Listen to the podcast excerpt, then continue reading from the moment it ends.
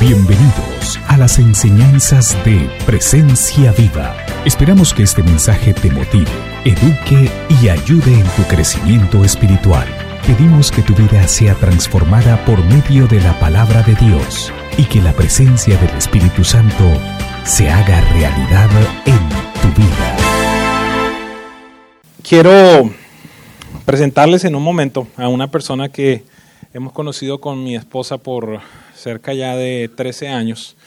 Eh, una persona que algunos de ustedes conocen, pero la gran mayoría de ustedes no conoce y por esa razón eh, pues quise traerla en esta mañana para que comparta con nosotros. Eh, ella y su esposo son discípulos nuestros hace, como les digo, hace unos 13 años y eh, ella es cubana y una persona, como lo reitero una vez más, que amo mucho y que admiro mucho, así que eh, ustedes me van a comprender por qué hablo todo esto de ella y quiero pedirles un favor si me acompañan a recibir con un fuerte aplauso a Teresita Restrepo.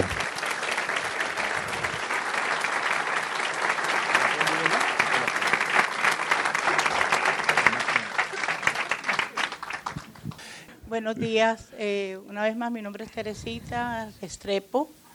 Eh, estoy nerviosísima porque no me gusta estar frente a un micrófono ni delante de personas, pero yo creo que esto lo estoy haciendo para glorificar al único que tiene toda la gloria, que es Dios. Muy bien, Tere, pues empecemos a, a que te conozcan un poquito. Viniste a Miami con tu familia desde Cuba. Cuéntanos un poquito al respecto. Yo llegué aquí a Miami en el año 61 con mis padres y dos hermanos.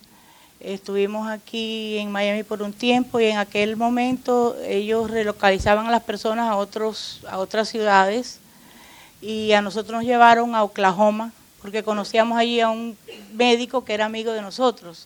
Allí estuvimos dos años y medio. Eh, después de ahí eh, fuimos hacia Los Ángeles, donde vivía una familia y ahí fue donde hice mi high school y, y ya pasamos un tiempo allí hasta que regresamos a Miami otra vez. Estudiaste peluquería y por eso tienes Estudié ese corte tan moderno. Muy bien, te regresas a Miami entonces eh, y hacia el año 1970, evidentemente allí avanzamos bastante. Eh, te casas, ¿verdad?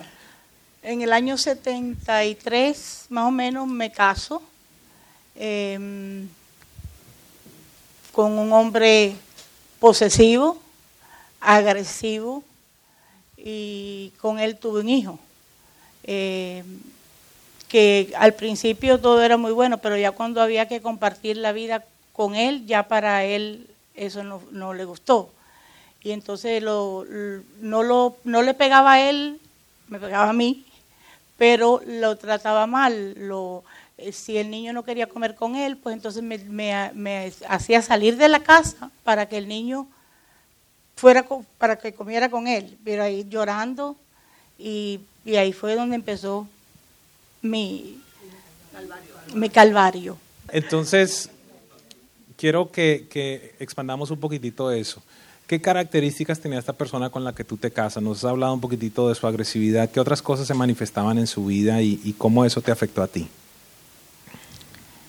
Otra vez eso mismo, él, él era muy posesivo de mí, él, yo no podía salir a ninguna parte, yo tenía que estar con él todo momento, eh, me quería tener, si me ponía un vestido que me quedaba aquí, me tenía que poner un vestido que me quedara aquí.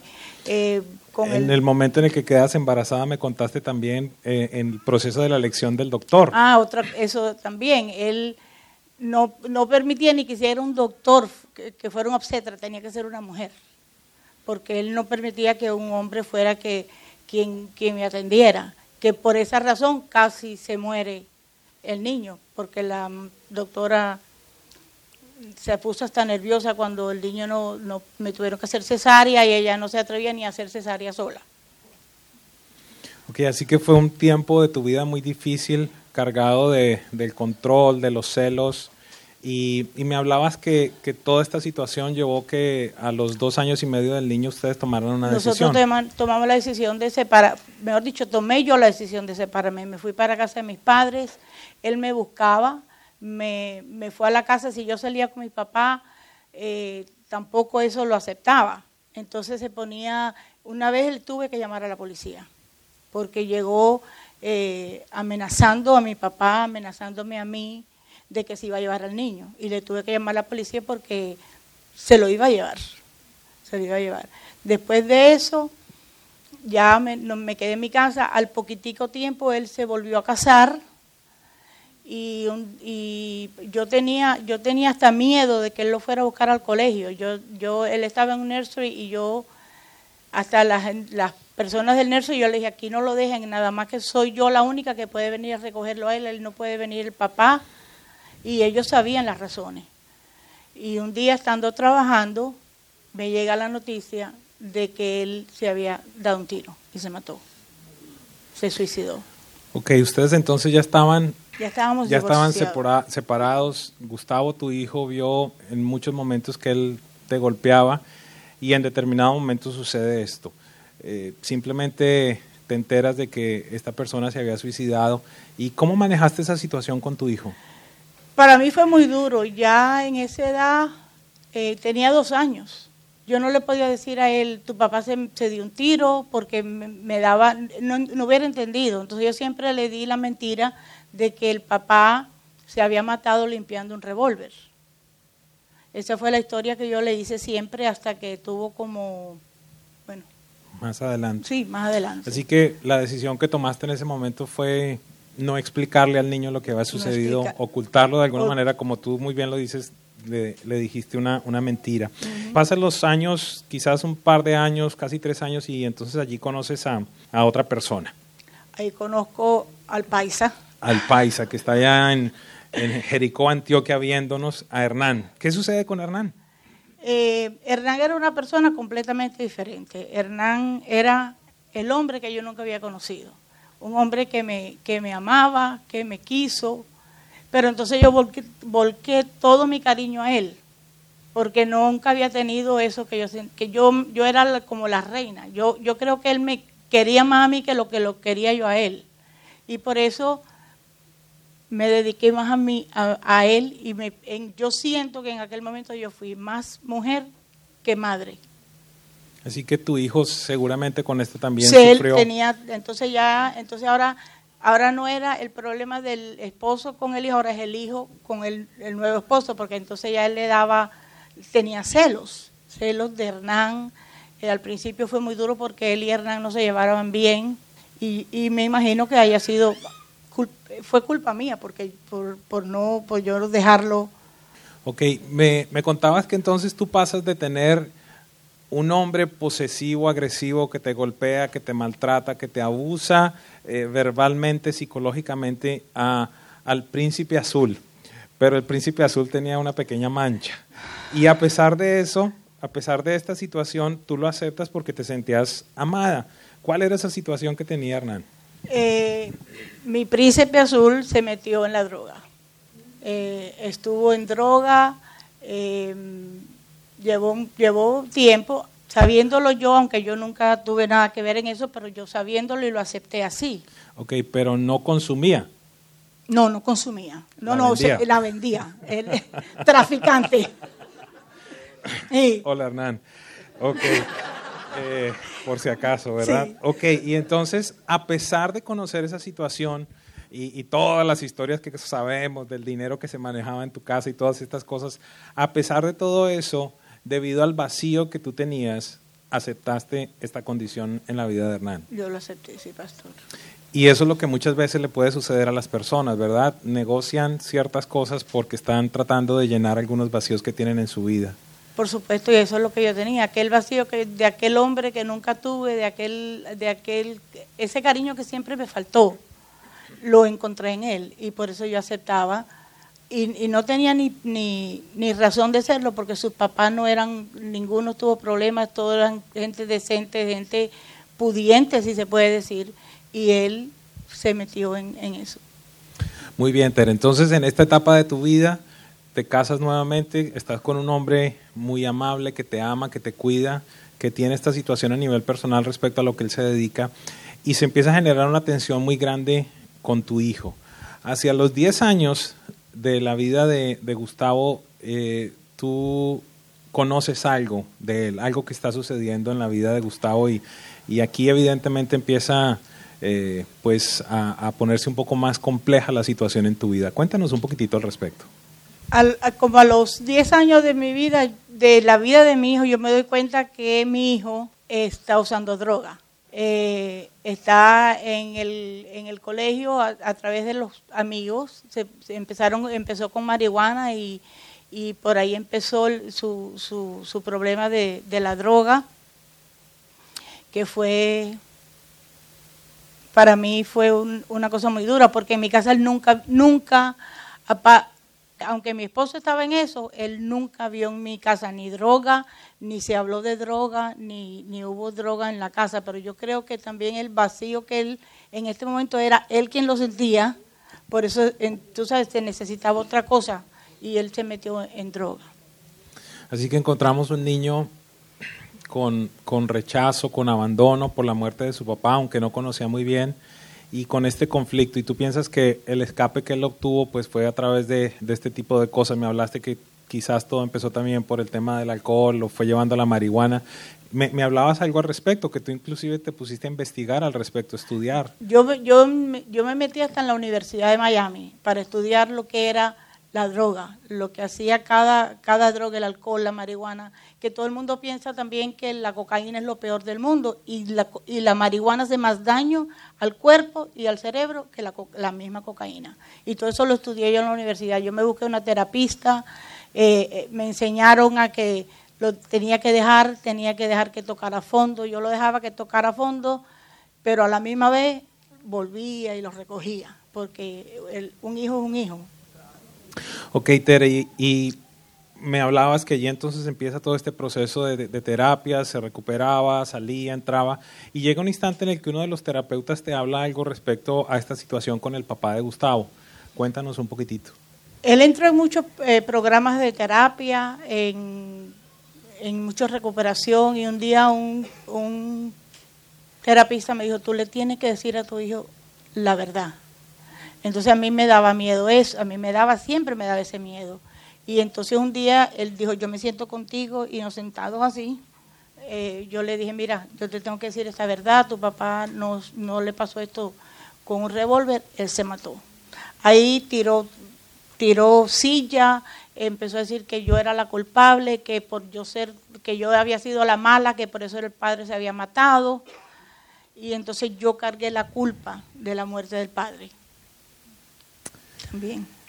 ¿Cómo hacía Gustavo para conseguir la droga? Porque era un, joven, un muchacho. Eh, él en la casa se robaba todo lo que, lo que él pudiera tratar de vender en la calle, se lo robaba. Y también llegaba a, amigos y le decía, mira, tengo el carro se me quedó parado en la esquina sin gasolina, porque no me presta cinco dólares? Y así, y la gente, él es muy manipulador, él es una persona que que tiene una facilidad de palabras increíble.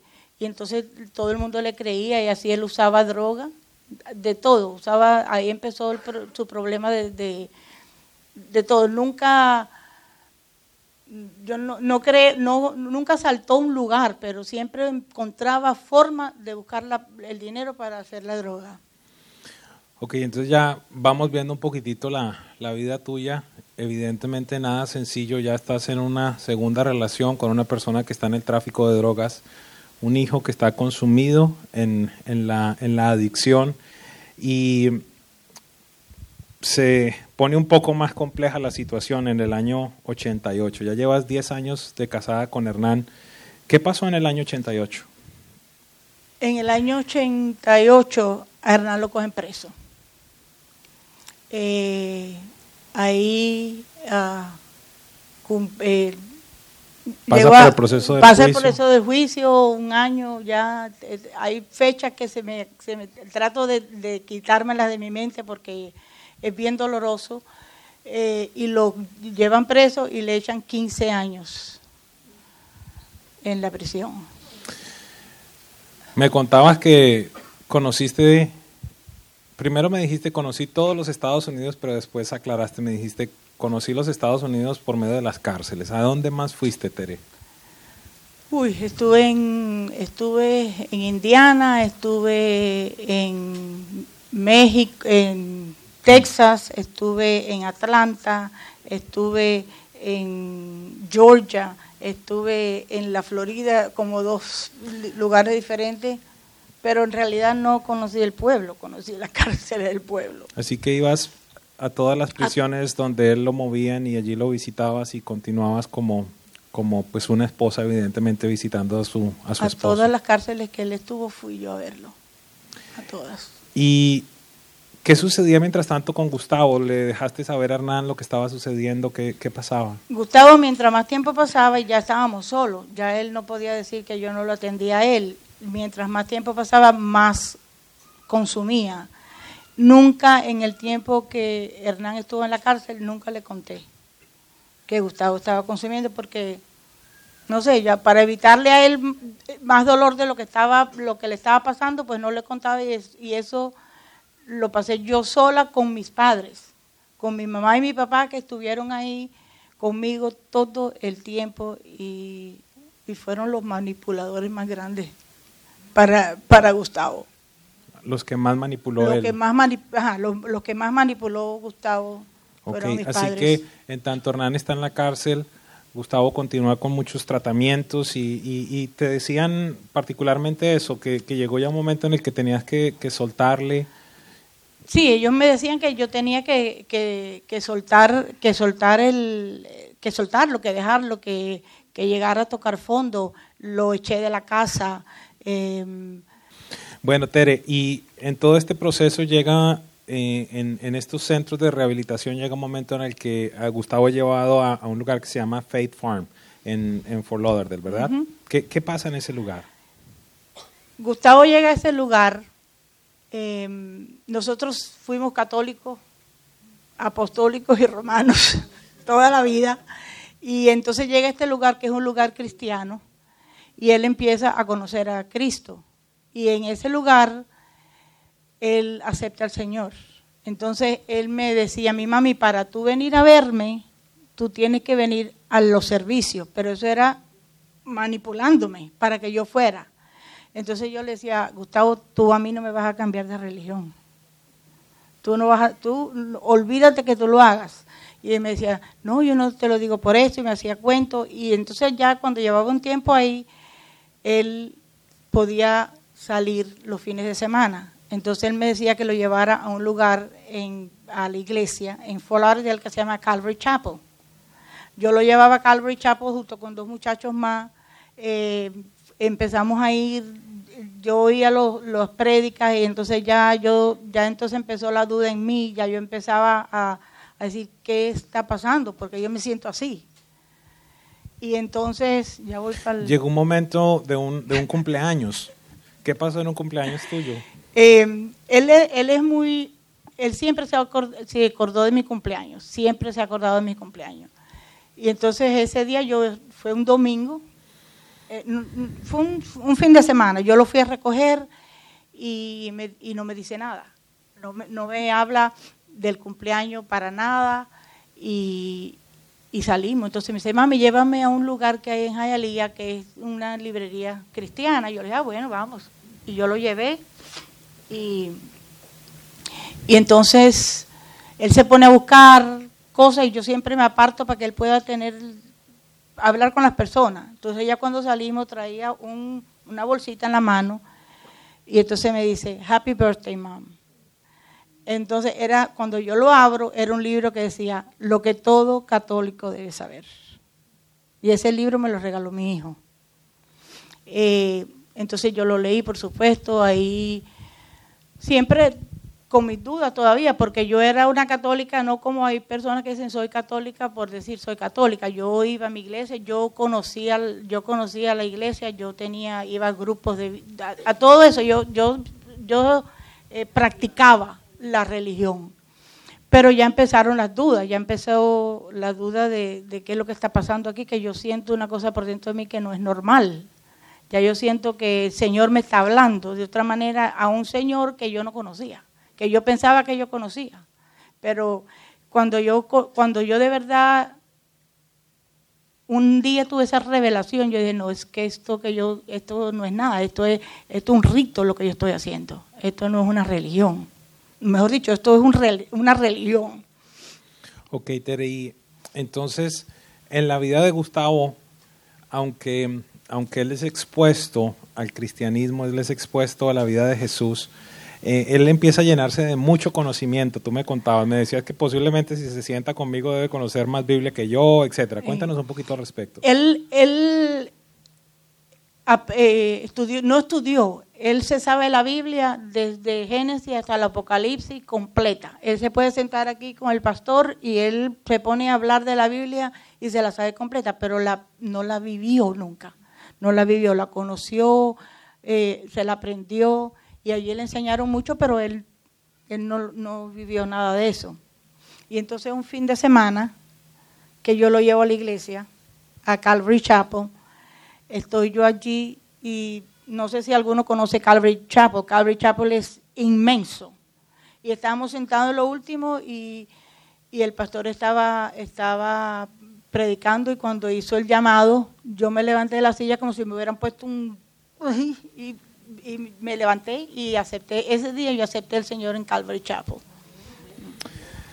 Muy bien, entonces quiero hacer un resumen de, o más que un resumen, una descripción de qué estás viviendo. Entonces, en esa época, Hernán está aún en la cárcel.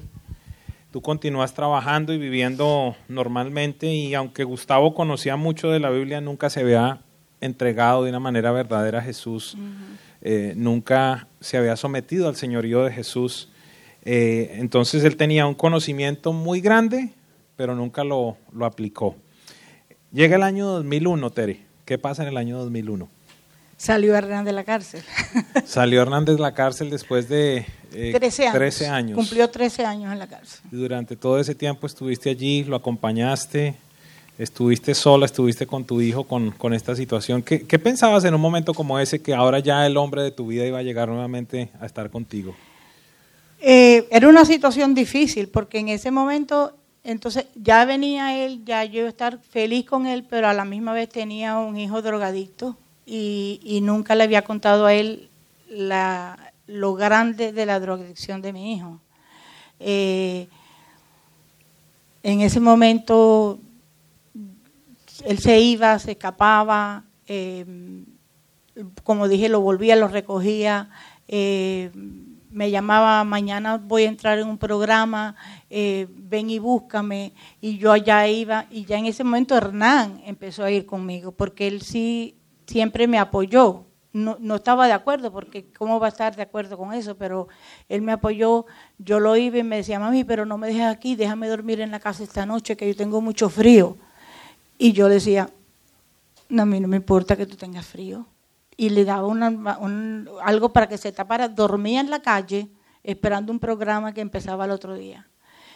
Pero el, como digo yo, el amor de, de madre es tan grande. Yo llegaba a mi casa, ponía el, aire acondicionado todo dar y no dormía tapada para sentir el mismo frío que estaba sintiendo él. Situaciones muy difíciles. Muy duro, muy duro. En ese instante también alguien te lleva a, una nueva congregación y empiezas, empiezas a, crecer allí. ¿Qué pasó? Y, Hernán te acompañó un par de veces también allí. Yo empecé primero que yo empecé eh, una amiga porque yo entonces ya empecé, yo quería congregarme. Entonces una amiga mía me lleva a iglesia.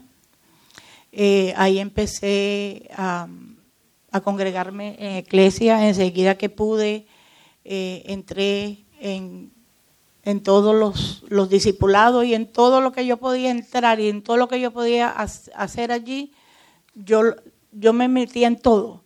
Eh, cuando empezaron los grupos de vida, yo me acuerdo, eh, a mí me, asignaron a una persona que yo dije, tengo que ir porque eso fue lo que, lo que, a lo que me asignaron. Yo llegué y cuando yo llegué era una persona que cambió mi vida, se llama Gina Díaz, eh, que quiero mucho porque Gina fue la, que, la primera que me discipuló a mí y, hasta la había conocido de la iglesia, porque yo la conocía de la iglesia católica. Cuando yo la vi, yo dije, y Dios, yo creo que Dios nos juntó en ese momento.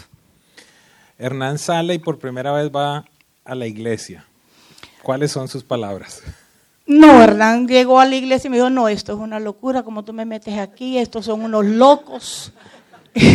Entonces se, sentaba siempre un ladito así y ese un día se sentó y, y en la alabanza dice, no, yo estoy, me pasa algo, estoy mareado casi se cae. Él no sabía que era el Espíritu Santo que le estaba, que lo estaba ya empezando a tratar. Y, pero siguió yendo conmigo. Él nunca dejó de ir conmigo a la iglesia. Un día llegó, nos sentamos en lo último porque él no le gustaba sentarse delante, se sentó en lo último y ese día yo me acuerdo, como si fuera el día de hoy, en el momento de la paz, el pastor que estaba predicando en aquel momento fue directo hasta lo último y le dijo, Dios te ama. Y en ese día él recibió al Señor. Y ese día este señor que tengo aquí al lado, el pastor fue quien le dio la, la, bienvenida, y, la seguridad del, de la decisión que había tomado. De la decisión que había tomado y desde ahí, desde entonces, empezamos a caminar. Eh, después de, tiempo, nosotros estábamos casados por lo civil, porque eso, como estaba casado en la iglesia católica, no podía casarme por, por, porque era un pecado mortal. Entonces aquí el pastor nos casó. Pero antes de eso los bauticé. Y, lo, y nos bautizó. Ah, sí, claro, nos bautizó. Pero empiezas este proceso de integrarte a la iglesia, de discipularte, tal cual aquí nosotros tenemos los grupos de conexión, grupos pequeños de discipulado. ¿Qué sucede en esa época de tu vida? ¿Qué, empieza a pasar? La gente que estaba a tu alrededor, ¿cómo, cómo empieza a cambiar tu vida en esa área?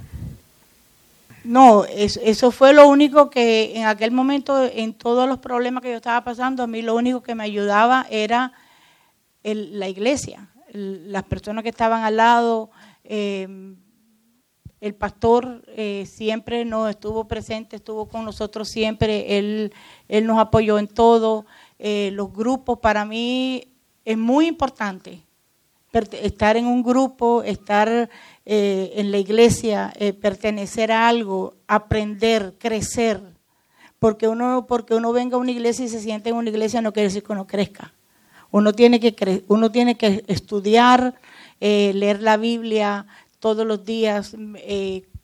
siempre me enseñaron desde, desde, que empecé que la adoración y, el, y lo que es levantarme y lo primero que hacer es eh, hacer un devocional y, acercarme más a, Dios por esa parte. En ese tiempo, Hernán está trabajando en carpintería, en construcción, en algunas cosas y, sufre un accidente. ¿Qué cuando, él, cuando él salió, eh, empezó a trabajar en construcción.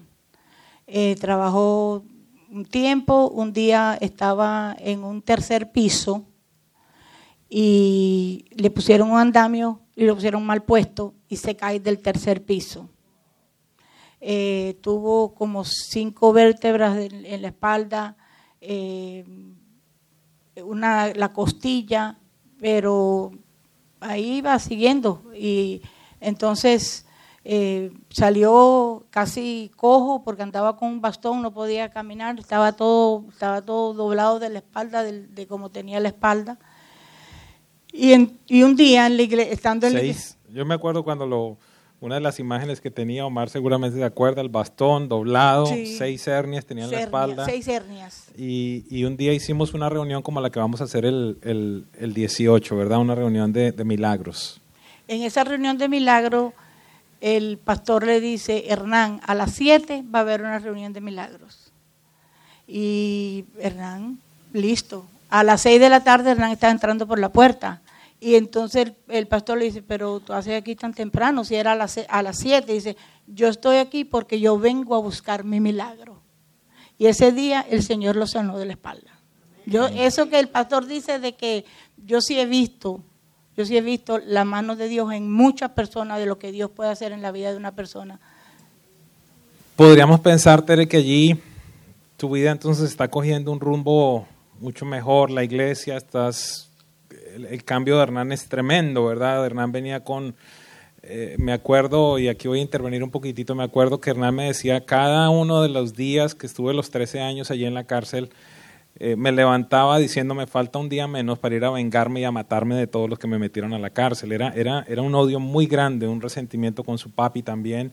Y Dios empieza a sanarlo eh, de una manera increíble, empieza a hacer cosas preciosas en la vida de ustedes, se involucran en la congregación, estaban en los servidores, estaban ayudando, estaba, estábamos viviendo una vida, un tiempo muy bello, eh, pero el 30 de agosto del 2004 sucedió, sucedió algo, Tere. Eh, tu hijo evidentemente continuaba con este proceso de las drogas, eh, con tu mami, con tu papi, tú en la iglesia creciendo. ¿Qué, qué pasó allí? Él en todo ese proceso de droga le entra en muchos, en muchos hospitales. Y, y, entonces él iba y le mandaban medicina. En un hospital lo diagnostican esquizofrénico. Y, y entonces tenía que tomar medicina, pero él tomaba la medicina junto con la droga que estaba, consumiendo. Y entonces yo otra vez más y ya con más ya más segura porque ya tenía Dios en mi corazón, ya yo hacía las cosas más seguras y decía, no, tú no te puedes quedar aquí, tú te tienes que ir. Nos mudamos, eh, Hernán y yo, porque estuvimos viviendo con mis padres un tiempo, nos mudamos ya y como él sabía que a mi casa no podía ir, él llegaba y le tocaba a mi mamá, ya mi papá había muerto, le tocaba a mi mamá que vivía sola y mi mamá lo dejaba entrar, lo dejaba entrar a la casa y, entonces, y él era un niño que él quería, niño no, porque ya era un hombre, pero quería mucho a su abuela. Él a su abuela le tenía tremenda admiración y él la, la ayudaba en la casa y todo por tal de que la abuela lo tuviera en la casa. Y un día estando yo en mi trabajo, ya entonces me llama él y me dice, mami, mañana entro en, un, en una rehabilitación, que allí tengo, la, tengo cama, ya no, me voy a, no se tienen que preocupar más por mí, ya yo voy a estar en un lugar. Entonces yo, entonces bueno, está, bien. Entonces yo voy para el trabajo. ese día mi mamá lo dejó y quedarse en la casa. Eh, con ella. Ese, ese, fin de semana lo llevaron al cine, mi hermana, que, que también lo, lo, lo, quiere mucho, lo quería mucho, eh, lo lleva al cine, ya listo para, para el, otro día entrar en el, en el programa.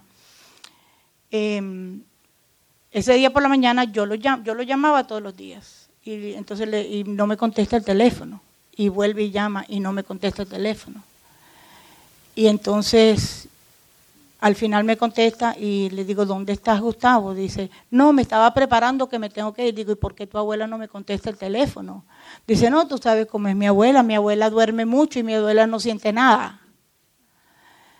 Pero a mí, es, es eso que uno tiene por dentro que solamente, sí, la Madre y Dios, yo creo que me dio ese, yo me dijo, bueno, te tengo que dejar porque ahí está el bus a, recogerme. Y se fue. Y yo sigo llamando a mi casa y mi, y mamá no, contesta. Y sigo llamando y mi mamá no contesta. Yo llamé a mi, a mi jefe, le dije, me tengo que ir. Me tengo que ir porque mi mamá no me contesta, me tengo que ir. Yo iba por la calle, parecía una loca, yo no me acuerdo si yo pasé el semáforo en rojo, yo no me acuerdo nada. Cuando yo llegué a la puerta de mi casa, estaba la policía con todo cercado. Y yo, ¿qué pasó aquí? Mi hijo mató a mi mamá.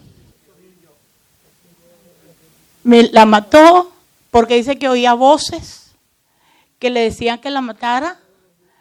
La cogió y la, la, la enterró en el patio de la casa para que no supiera. Se montó en el bus y se fue para, para la escuela. Cuando yo llegué, que ya policía me dijo lo que había pasado. yo, a mí no me dejaron, a nosotros no nos dejaron identificarla. Eh, pero ya, es que yo, yo cuando yo llamé ya yo sabía. Y entonces eh, yo les dije a ellos dónde estaba mi hijo. Yo los, yo los, los llevé, le dije que él está en esta dirección, en esta dirección, búsquenlo, porque él fue quien lo hizo. Con todo el amor de madre, pero yo, eh, pero yo, eso yo no podía dejar que eso, que eso quedara así, porque yo podía haberlo escondido, yo podía haber dicho no fue él. Pero, y ahí empezó otra vez mi calvario. es difícil uh, poder procesar esta información. Por eso yo les decía que seguramente no habían escuchado una historia como esta por, por lo dramática de la situación, Tere. Que, eh, me acuerdo que camino a, a, casa de tu mamá me llamaste y, y, siempre tratábamos de tener la mayor esperanza y la mayor fe de que no había sucedido algo como eso. Eh, el proceso con la policía, recuerdo, fue muy complejo, muy difícil, particularmente para mí esta ha sido una de las la situación más difícil que he tenido que enfrentar. Eh, ustedes comprenderán, ¿verdad? No, no, no es una cosa que Dios no quiera que se vuelva a repetir nunca, pero se empiezan a, generar un montón de situaciones difíciles en tu vida ahora también con tu familia, Tere. ¿Qué, es lo que empieza a suceder allí en todo este proceso? Gustavo lo detienen y eh, empieza el proceso de juicio. Cuéntanos un poquito al A Gustavo lo detienen, eh, por supuesto lo llevan preso. Eh, Mientras estuvo preso hasta el momento del juicio, eh, mis hermanos y yo estábamos bien. Siempre ella, mi hermano decía, no porque yo, eh, a mí cuando yo me enteré de eso fue horrible. Entonces me decía, no te preocupes, Tere, que él es un enfermo. Eso no lo hizo normal, eso es una enfermedad. Pero en el momento que empieza el juicio, estaba en el juicio, mis hermanos se sientan allá, yo me siento aquí sola con Hernán y ellos hicieron, eh, en, el, jurado había una señora que sabía de, la enfermedad, sabía era doctora, sabía lo que era una esquizofrenia, y al momento que ella dice que ella, que ella es doctora, la sacan del... A él lo juzgaron por haber matado a mi madre, no por estar enfermo, ni por usar droga, ni por nada. Eh, mis hermanos, desde ese, en ese, el juicio, cuando hacen el juicio le dieron vida. Cadena Él perpetua. cadena perpetua. sí. cadena perpetua. Él está cumpliendo cadena perpetua en este momento. Eh, como digo yo siempre, yo, mis hermanos no me hablan. Mis hermanos se pelearon conmigo y éramos los tres unidos que para todos estábamos juntos. Mis hermanos no me hablan porque yo tuve la culpa. Eh, ¿Qué pedían ellos para tu hijo? ellos, ellos siempre pidieron la, eh, la, sí, pena la, la, pena capital. Ellos querían que ellos querían y eran eran unos tíos que se llevaban con mi, con mi hijo era ellos siempre le dieron todo a mi hijo también. Entonces ellos me culpan porque yo dejé estar a mi hijo con mi mamá. Mi mamá fue, mi mamá lo dejó entrar a la casa porque ella quiso. Y pero bueno, como yo digo, ellos no conocen a Dios. Ellos no saben, ellos no tienen hijos. Ellos no saben lo que es ser madre. Y todo eso, y yo digo que algún día, algún día ellos vendrán, ojalá que no sea muy tarde, pero ellos vendrán a mí. Te encuentras en una situación extremadamente difícil, Tere. Eh, tu hijo mata a tu mamá, tus hermanos eh, de alguna manera te abandonan, se voltea tu familia en contra tuyo. ¿Qué, tuviste en ese tiempo?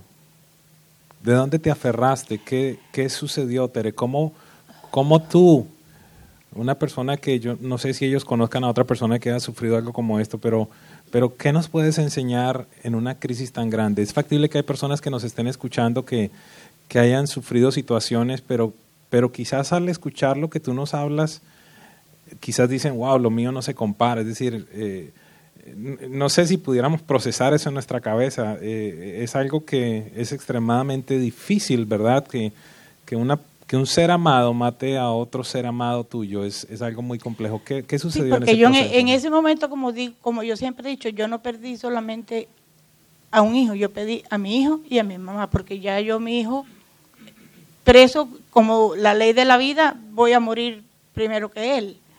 Eh, yo creo que si yo en aquel momento no hubiera tenido a Cristo en mi corazón, yo creo que yo o me hubiera vuelto alcohólica o me hubiera vuelto loca, estuviera tomando pastillas, estuviera a lo mejor ingresada en un lugar, porque para mí lo más grande que yo tuve en ese momento es aferrarme a Dios y saber que Dios estaba conmigo en todo momento. Yo, yo caminaba y yo lo único que sabía, que él, yo sabía que Él estaba conmigo. Yo sabía que Él era quien me daba la fortaleza para seguir caminando. Por eso yo, por eso yo lo hago, lo hago, por eso estoy aquí, solamente para darle la gloria a Él, porque estar aquí sentado y hacer esa historia no es fácil para mí. Pero yo lo que quiero es que ustedes sepan que nunca se aparten de la iglesia Nunca se aparten de, mientras más reciban de la iglesia, mientras más discipulados cojan, mientras más cerca, no crean que porque si el pastor un día no puede, ah, no, porque mira el pastor ni me miró hoy. No, no es eso, no, no, no en el pastor. Y yo, para mí, el pastor y Maribel, para mí son como, son mis tengo tres padres, tengo que hacer parte a, Gina también, pero, pero son para mí todo. Nosotros, nosotros lo que recibimos de él en aquel momento, eh, yo sé que era Jesús a través de él, pero lo que yo recibí de, Maribel y del pastor que estuvieron conmigo en todo momento, no se separaron de nosotros en ningún momento, eh, eso, eso es eso fue lo más grande que nosotros tuvimos, pero por, de verdad les digo, y el que me esté escuchando en cualquier parte, si tiene un problema como este o, como decía la canción, que uno, que uno piensa que los problemas, pero cuando uno pasa un problema como este, cuando uno se da cuenta, es cuando único uno puede decir, Señor, de ti no me aparto. Y eso es lo único que a mí me da fuerza para seguir. ¿Qué, qué rol jugó aunque ya nos has hablado un poquitito allí, pero ¿qué rol jugó la iglesia? ¿Qué rol jugó tu grupo pequeño, ese grupo de conexión en ese proceso? Porque de un momento a otro te quedaste sin familia, es decir, solo con Hernán y algunas primas.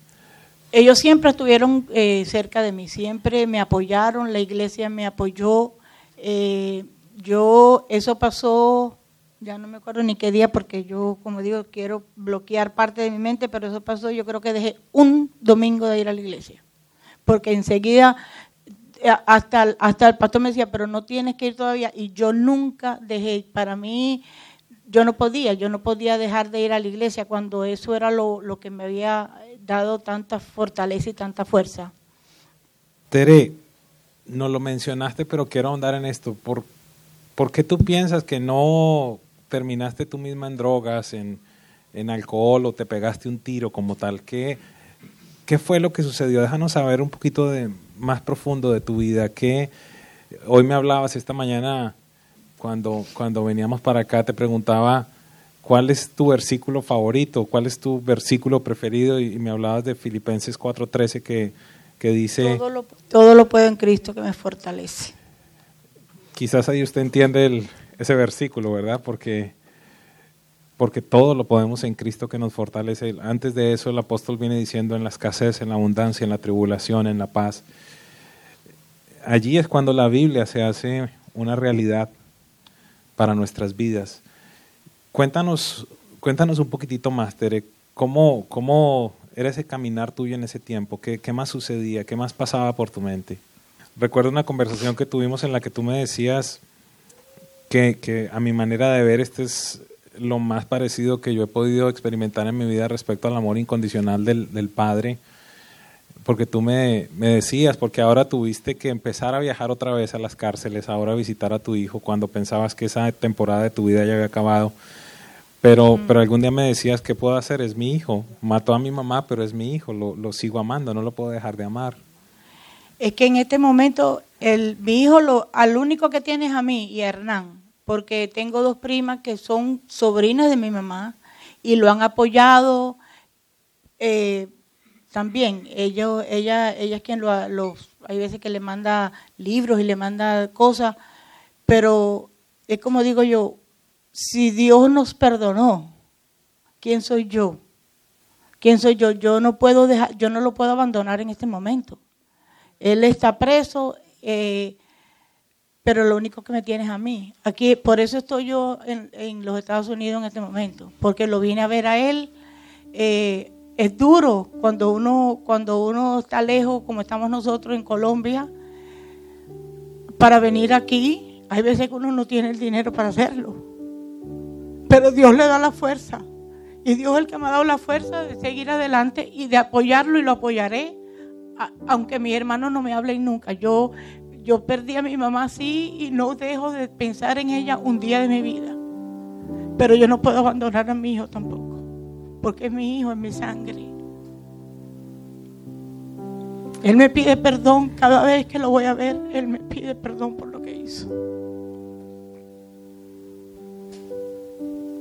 Acabas de, de visitar a Gustavo este fin de semana y, y como tú lo dijiste antes, es, es factible que,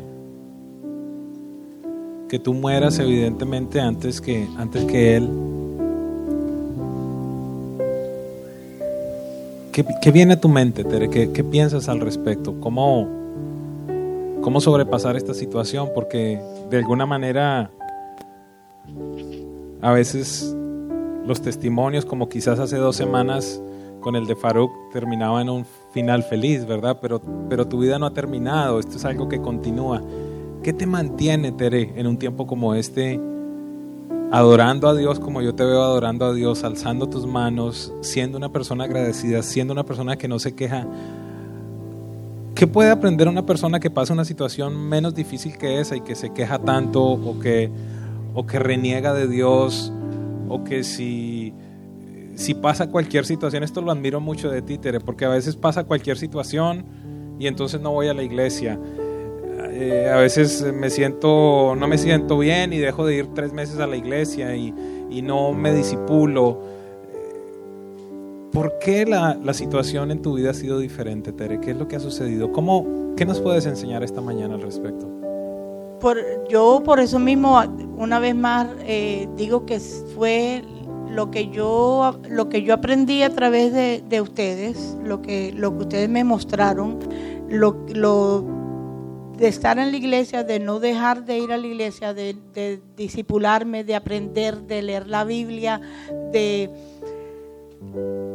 de no apartarme, de saber que de saber que la fuerza esta no me la da nadie, esta fuerza no me la da absolutamente el único que me la da es Cristo. Y, yo en este momento no, yo no, yo no pudiera estar aquí sentada diciendo esto. Para mí, como ya dije, no es fácil hacer esta historia. Porque en un lugar en la calle a lo mejor me dicen, si yo hago esta historia y digo, no, yo estoy viendo a mi hijo a la cárcel, a lo mejor dicen que, que si yo estoy loca, que como yo después de haber matado a mi mamá. Pero estar cerca del estar cerca estar cerca de Dios estar cerca de la iglesia no apartarme de Jesús vive. Amén. Jesús es real. Tere hoy vives en en un pueblito en Colombia. Y me decías este viaje particularmente tiene dos propósitos visitar a mi hijo e ir a la iglesia yo tengo ¿Por qué? ¿Qué, sucede? ¿Por qué, ¿Por qué es tan importante esto? Yo tengo familia aquí, yo tengo familia que yo siempre que vengo yo quiero ver y todo, pero le vuelvo a decir lo que dice el pastor. Yo, para mí este viaje es visitar a mi hijo y venir a la iglesia. Yo vivo en Jericó, en un pueblo cerquita de Medellín, eh, que tiene no sé, 14 mil personas. Ahí es un pueblo religioso donde el, donde el catolicismo es increíble. Ahora, se, ahora hasta una monja la hicieron, la canonizaron. Y, y hay cristianos somos muy pocos. Eh, hay una iglesia donde hay un pastor que es, un, es un, muy humilde, una iglesia que podrá tener 15 personas y, entonces yo sé que Dios está donde quiera. Yo sé que uno no puede mirar al pastor, yo sé que uno tiene que mirar a Cristo a través del pastor. Pero, pero me hace falta esto. A mí me hace, yo por eso estoy aquí tres semanas. Yo vine la primera semana, la segunda fui a ver a mi hijo, la tercera y otra vez hoy y me voy esta tarde. Pero yo para mí he, he pasado el mayor tiempo posible con Maribel y con el pastor Edwin porque porque los necesito, porque necesito como empaparme bastante para llevarme bastante, porque lo que hay aquí, lo que ustedes tienen, no lo tengo yo, nunca, nunca esté en esto. Nunca. Tere regresó la semana pasada de visitar a su hijo. Tony, quiero que, que pongamos la foto allí de Gustavo, de Gustavo y Tere. Esto fue tomado la, la semana pasada. Aquí está Gustavo, un hombre por el cual Jesús también murió y, y un hombre que está creciendo mucho en la Biblia ahora, ahí en la cárcel. Algún día hablaba con una persona que me decía, el lugar donde más libre he sido es en la cárcel, me decía un, un preso. Y después de que Tere salió de visitarlo, Gustavo le, escribió una carta que le llegó por correo, yo le pedí permiso a ella de, de compartirla. Y dice, hola mami, ¿cómo estás? Hace seis horas te fuiste y no paro de pensar en ti, así que decidí escribirte esta carta. No sabes cómo disfruté tu visita este fin de semana, te extraño tanto. Yo sé que tú siempre me dices que el pasado está en el pasado, pero tengo que decirte esto. Discúlpame por haber sido un hijo tan horrible contigo. Tú merecías algo mucho mejor de mi parte. Eres una persona tan buena y me has amado con todo tu ser. Como tu hijo, me he quedado corto ante el estándar que tú has puesto delante de mí. Tu fortaleza y tu fe me ayudan a permanecer fuerte y positivo. El pensar en, el pensar en perderte me destruye. Hoy al verte mientras salías cojeando y con tu problema en el cuello me dolió tanto porque no sé qué sería de mí sin ti. Nunca nadie me ha amado de la forma como tú me has amado. Nadie me ha aceptado como tú lo has hecho. Tú me has hecho creer que puedo ser un mejor hombre, un mejor hijo, un mejor cristiano. Tus oraciones, tu fe en Dios y tu confianza en mí son las que mantienen la esperanza viva en mi corazón. Lamento que pasaron tantas cosas en mi vida para llegar a entender lo importante que eres para mí. Desearía haberte apreciado mucho más, haber compartido mucho más y haber pasado más tiempo contigo. Al fin y al cabo, tú eres la única persona que siempre ha estado conmigo. Lo único que te puedo decir es que cuando Dios me permita salir de aquí, seré ese hijo del cual podrás estar orgullosa. En tanto llega ese día, por favor cuídate y recuerda que siempre te tengo en mis oraciones. Te amo con todo mi ser, Gustavo.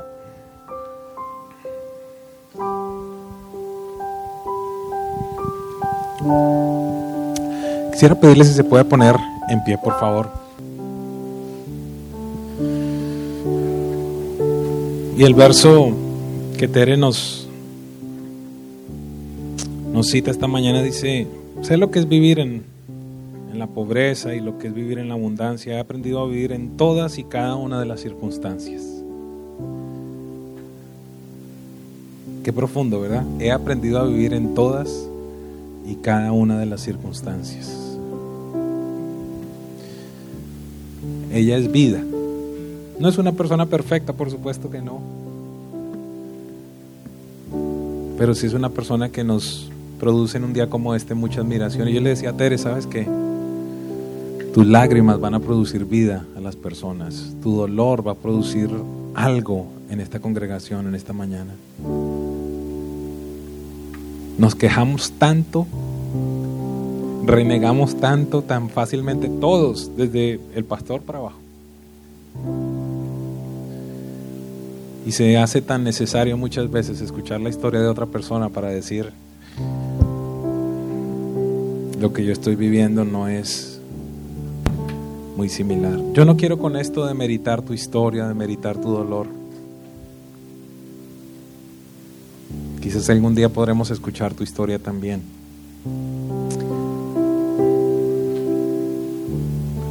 He aprendido a vivir en todas y cada una de las circunstancias, tanto a quedar saciado como a tener hambre, a tener de sobra como a sufrir escasez.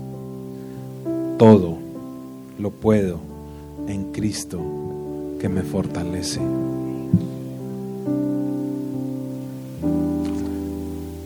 Cierre sus ojos por un momento y pregúntele al Espíritu Santo.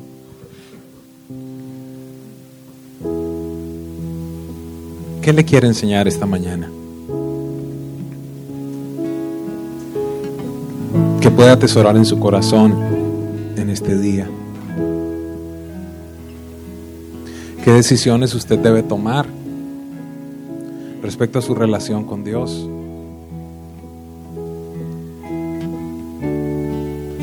Quizás usted está incómodo, resentido con alguna persona en la congregación porque le saludó, porque no le saludó, porque le pareció algo injusto. Llegó un instante en la vida de Tere donde lo único que le quedó fue su familia de la iglesia. Iglesia no es perfecta. Está conformada por seres humanos como usted y como yo, imperfectos.